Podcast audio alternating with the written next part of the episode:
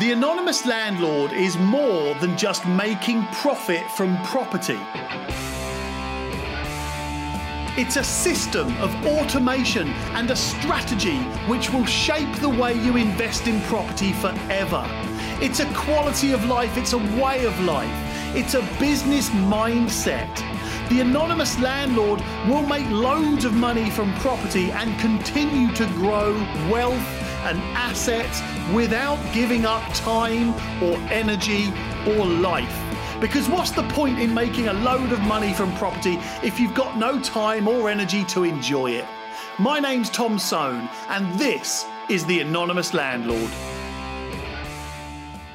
Here's four ways that you could invest £50,000 of cash. So if you've got £50,000 of cash, of course, you want to turn it into more money. You don't want it sat in the bank, you want it to grow. And here's four ways to do it. The first way to invest £50,000 is to buy a buy to let property. And that is as it sounds. You buy a property, you rent it out, you get the profit from the income. Simple as that. Now, buy to let properties tend to be a slightly lower risk, and the goal is to have more rent coming in than you're spending out, obviously, on things like mortgage payments, insurance payments, management fees, maintenance costs, compliance, things like that. So your £50,000 would cover the deposit you need to buy the property, your stamp duty, which is tax, your legal fees, any buying costs you've got, and any work you need to do to the property, and also any costs involved in renting the property out. The second way you can invest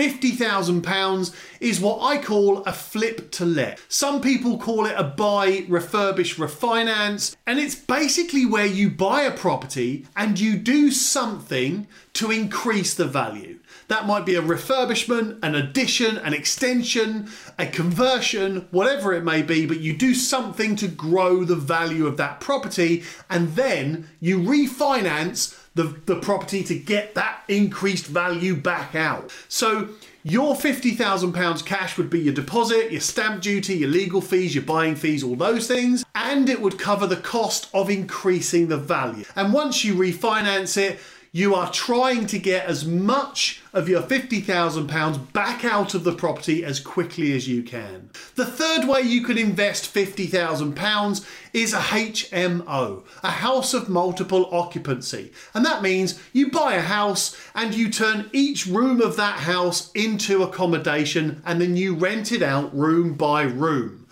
Now, you normally get a higher incoming rent from a HMO property because there are more rooms being rented out. However, it does come at a higher risk. You have to be more hands on, there's often more maintenance, more compliance, more legislation, and it costs more to turn it into a HMO. There are other risks as well, but with higher profit comes higher risk. And the third way you can invest £50,000 is to turn it into a holiday let or serviced accommodation. Now, bear in mind, you've got to do this to hotel quality in order to get the reviews on Airbnb and Booking.com and places like that. And when you get the reviews, you'll get more people coming to you. Thank you for joining me, and I hope you enjoyed this podcast. But before you go to the next episode, I really want to hear from you. Just search Tom Soane on any social media or just email me, tom at pinkstreet.co.uk. I'd love to know your thoughts on this episode. And if you need any help with your own situation, just get in touch. I'll answer every email and every message, I promise. Anyway, see you in the next podcast, and remember, being a landlord is hard, being an anonymous landlord is easy. Invest, enjoy, repeat, and grow.